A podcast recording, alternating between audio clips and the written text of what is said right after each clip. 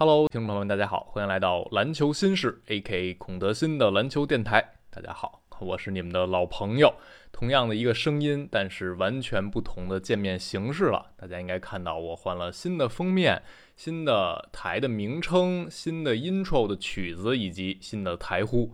我个人也非常的不适应啊，我相信大家也需要一段时间去适应一下。就像我们上周介绍过的，本周的第一期节目呢，就一个全新的方式和大家亮相了。转向了一个个人电台的形式，当然面貌包装变成新的，但是人还是老人儿啊，所以未来呢，我们的互相的交流，包括互动的方式，也不会有立刻一百八十度的转变啊，所以大家也慢慢的适应和过渡就好，我自己也慢慢的适应和过渡。在上一周我发那期节目之后，那也是征集大家的一些意见，包括看大家对于听这么多年篮网电台以及关注篮网这支球队的一个感受。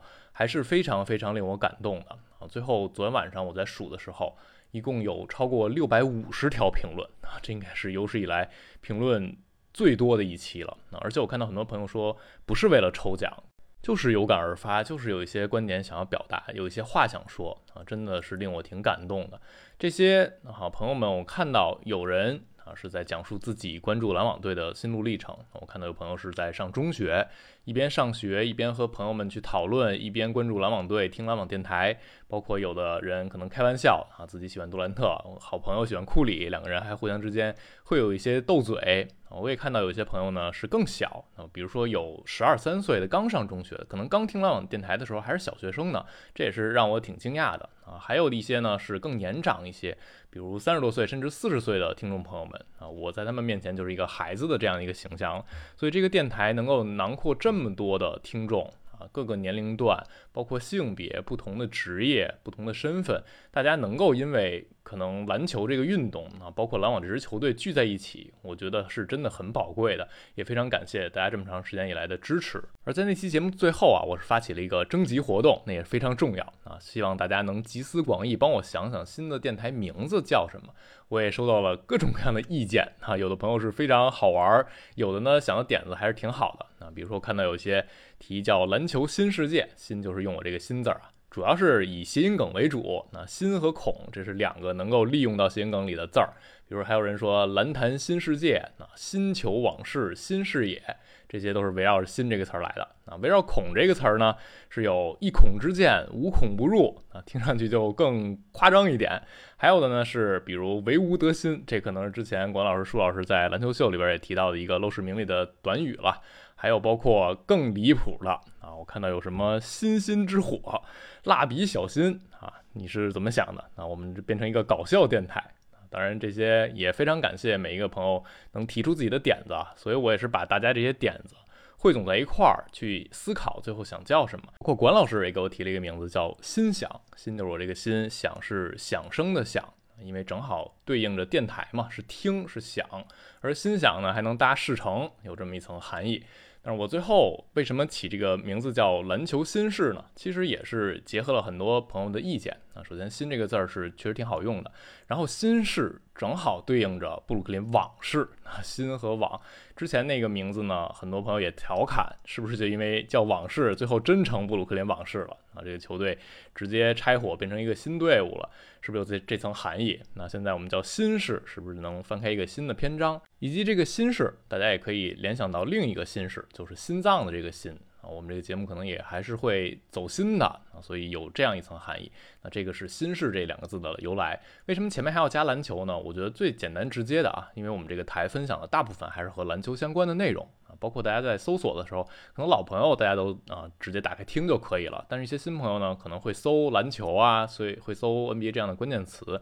那带一个篮球，还是能简单直白的让更多新朋友知道我们这个电台主要分享的是什么。所以呢，这个名字就这样确定下来了。啊，说完这个名字，我们接下来就赶紧公布抽奖的一个结果。我要送两个奖，第一个奖可能是更回馈老听众啊，看看有哪些朋友写了一些让我挺印象深刻的话，我把这件 T 恤送给他。这个奖呢，我发给了谁？这个 ID 呢叫做小程加油。这个 ID 我看着还挺眼熟的，好像在微博上也见过啊。他自己写到他是西蒙斯加杜兰特的球迷。这个我本身就觉得他挺惨的，西蒙斯最近这两年状态真的是不理想，在和费城闹完之后，包括接受了背部的手术，这个赛季一直也不理想。杜兰特呢是本来在篮网队，但现在没有能延续自己的篮网生涯，没有能在这里去创造自己的一些功业，就只能走了啊。所以作为杜兰特加西蒙斯的双料球迷呢，看上去会挺惨的。然后他还写到去年年底的时候，他正在备战考研啊，那个时段篮网队一度是在十二月份。吧，只输了一场球，那也给了他很多的鼓舞啊，所以他也是在那段时间，呃，因为篮网队，因为能听篮网电台，能够给自己带来更大的动力。包括他也给我们起了很多新名字的点子啊，包括体坛新事啊这种。所以我最后这个篮球新事也和他这个名字有一定的借鉴，所以最后结合在一块儿，我是把这个 T 恤的奖送给这位朋友。到时候我会在私信联系你一下，你把你的地址告诉我。然后另一个奖呢，小篮球这个奖本来是想送给啊，给这个电台，比如起名字或者未来发展方向有什么建议这样的一个听众，我把这个奖送给的他的 ID 呢，叫做我想叫小黑蛋子。首先他也是一位老听众了，我看挺早就在听篮网电台，包括做一些评论。然后他也是给了一些未来的设想，包括自己之前听的感想。我觉得他提到一点还是挺让我啊有触动的。他说：“相信中肯温和的观点也可以吸引更多的粉丝，这一点是可能很多朋友听我这个电台能感受到的一点啊。我不会给出特别激烈的一些观点啊，包括我在刚做这个电台的时候，很多人就觉得我不敢去抛观点，因为我不太喜欢。”特别激烈的观点啊！我在很早的时候也解释过这一点。我觉得自己没有这个资格去对别人评头论足啊，对一些 NBA 球员评头论足。当然，我们客观的陈述事实，摆出一些观点，这是合理的。但是有一些，比如揣测类的啊，分析背后心理活动这个事情，唠唠嗑可以，但我不会以这个为依据去判断什么，这是我比较反感的一点。然后包括啊，特别激烈的下判断啊。就说这人一定就不行了，或者这人一定就特别厉害啊！如果他最后啊这个情况和我判断的不一样，我就再找别的词儿来圆自己这个话。我也不太喜欢这样，因为本身啊，比如说在赛场上球员打成什么样，我们就是客观陈述他能打成什么样，然后给一个客观的预测就好了。啊，非要下判断说这明年啊一定就是属于这名球员的一年啊！之前我也听到某一些老师在一些节目里发表过这样的观点，那。比如说你抛十个观点，最后有可能中两三个啊，因为你说的很激烈，大家可以把这两三个就拿来说，哎呀，你非常懂球什么的。但是后边你还有七八个观点是被打脸的，也会有一帮人去说，哎，你这说的不行什么的。所以我觉得这种呢，是一种很有流量的方式，但是不是我喜欢的方式。我在挺早之前和一个长辈朋友聊天的时候，也聊到我去包括解说比赛啊，包括说电台。有什么提议？其实他不是一个特别懂篮球这方面的一个长辈，但是他给我的一个建议呢，就是他觉得做这种事情一定要真诚啊，这个是我一直以来所秉持的一个信念。如果我不相信的一点，我是不会去表达的啊。比如我就是为了人设啊，为了流量，比如非说自己是哪个特别火热球星的球迷啊，天天吹他，这显然就是违背我内心的一个做法啊。所以那种方式呢，是我不太接受的。一直以来也有朋友在问我，那孔台你是哪儿球迷啊？你是杜兰特球迷吗？你是哈登铁粉吗？我也没有特别明确表达过，但我之前在篮球秀在呃开放麦，然后在自己的节目里，我忘了有没有说过啊。其实我不是那种特别激烈的喜欢一个球员啊，就是他做什么都是对的，我一定要找出所有的理论依据来证明他就是最强的。他犯了点什么错误呢？我就找所有的方式去帮他圆这个事儿。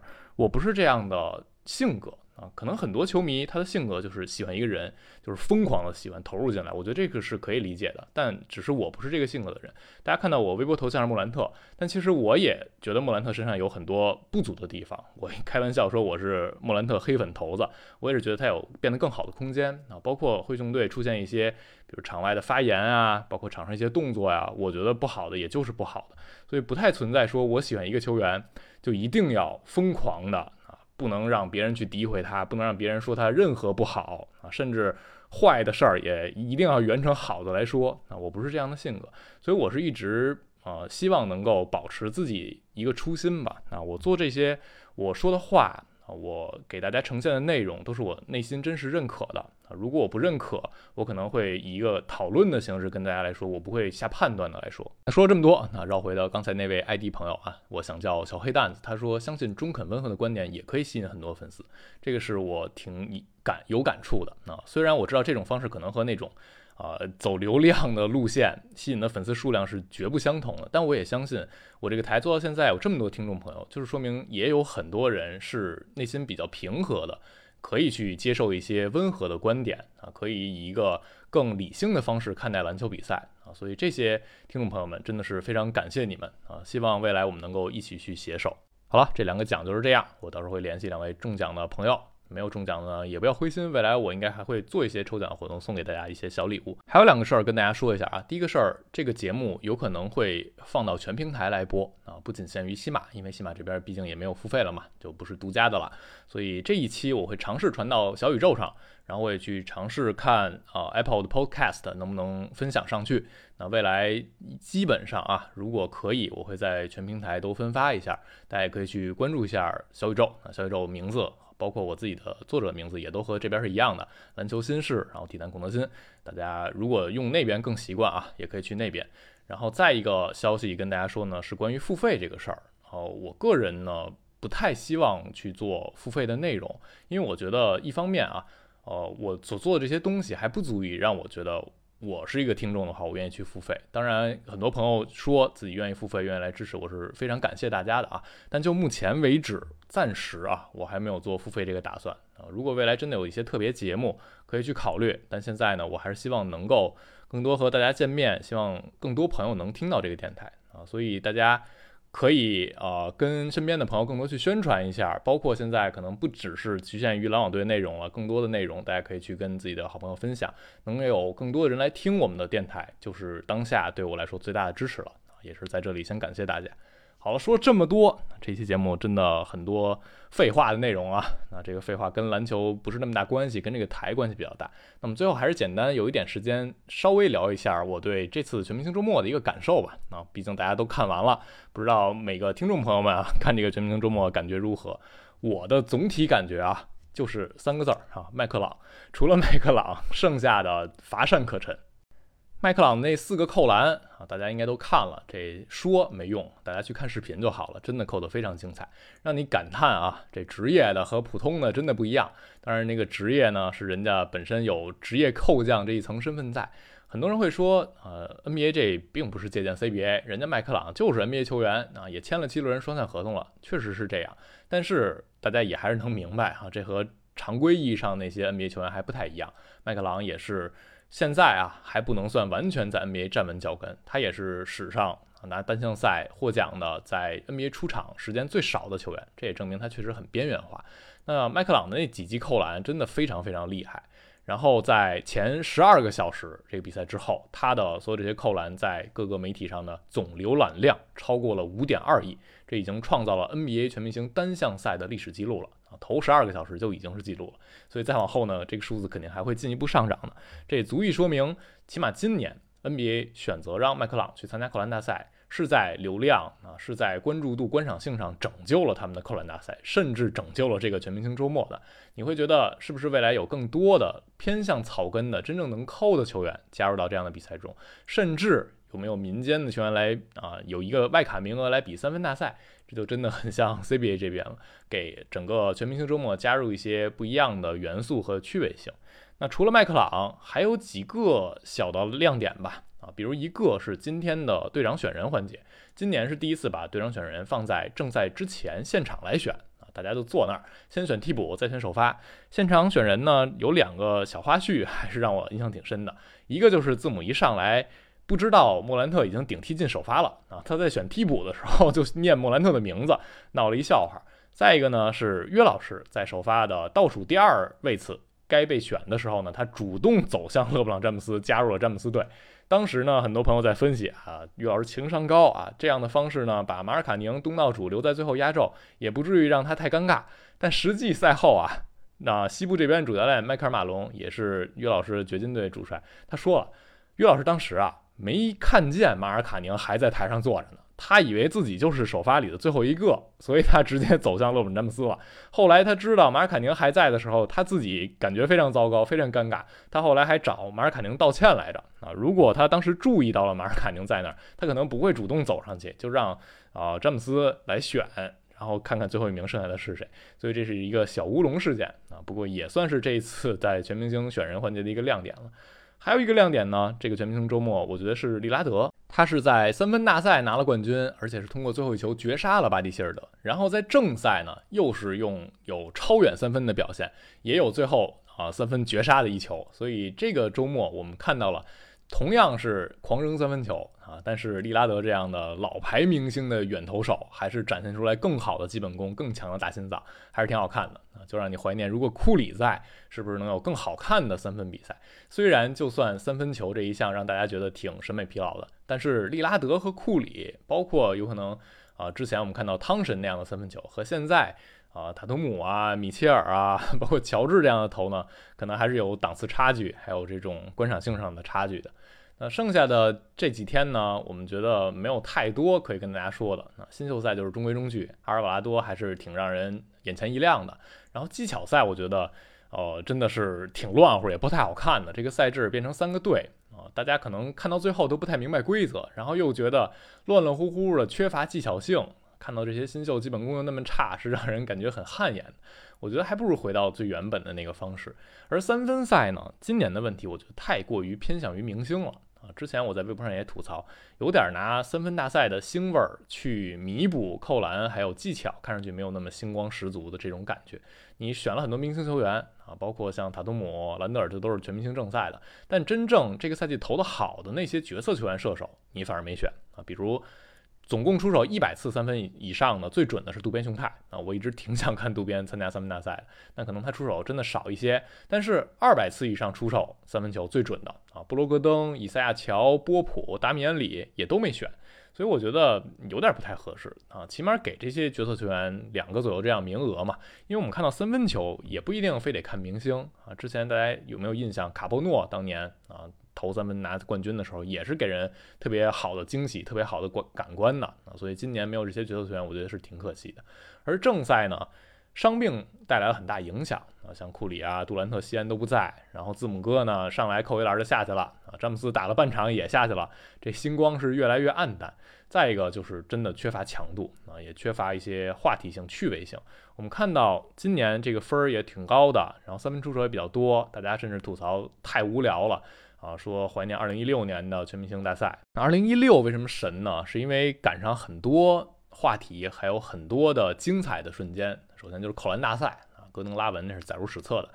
再一个呢，三分大赛上有库里和克雷的对话，以及正赛有科比的最后一眼啊，所以这些话题是可遇不可求的。而从一七年开始，一七年那一届全明星就被吐槽的非常非常厉害啊。那一年的比分不知道大家还记不记得啊？一百九十二比一百八十二。那是全明星历史上最高比分的一届，当时大家就觉得这比赛没法看了啊，根本没有人防守，疯狂出手三分球，一点意思都没有。然后肖华就说明年我们一定会有所改变。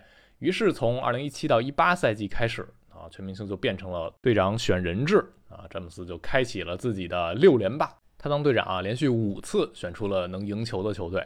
在队长选人制之后，稍微的人们看到了一些新的不一样的东西了。然后在二零二零年是一个真正意义上全明星正赛的巅峰啊！那一年我们知道科比意外离世，这个话题也是可遇不可求的。然后那一年正赛改成最后一节目标分制，所有人打得非常认真。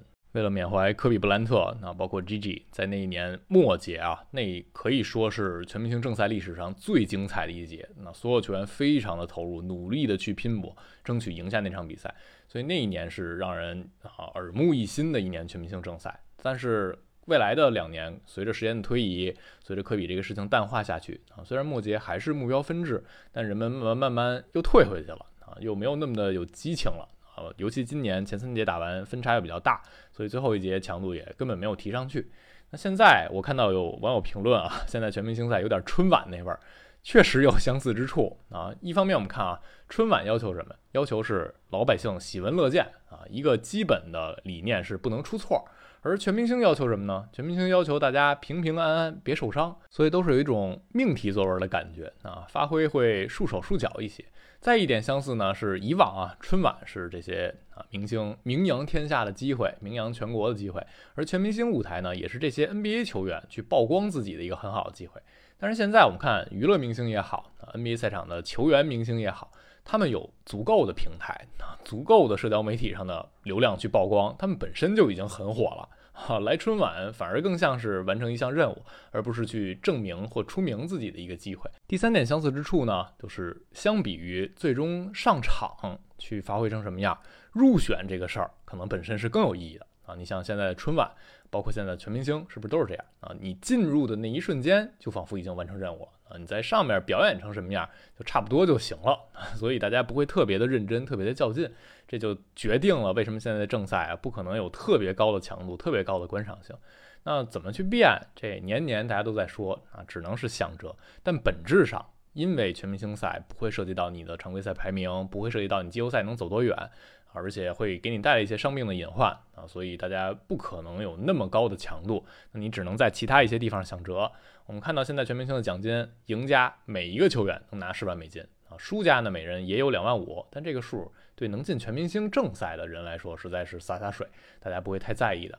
那其他的刺激方式，比如很多人说有没有单挑赛的可能？啊，比如单节开放一个四分球的选项啊，既然大家都远投，那我干脆在一节里给你一个更远的这个机会，看看能不能投出一些好的表现。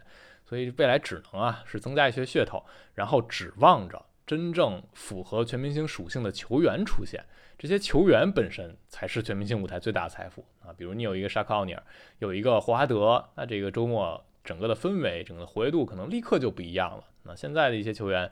明星球员看上去可能还是比较的啊内敛内向啊，像塔图姆今天拿了全明星的 MVP 也破了记录，但他整个人说话的方式啊，展现出来的这个情绪啊，也还是四平八稳的，会让人觉得有点提不起劲头来。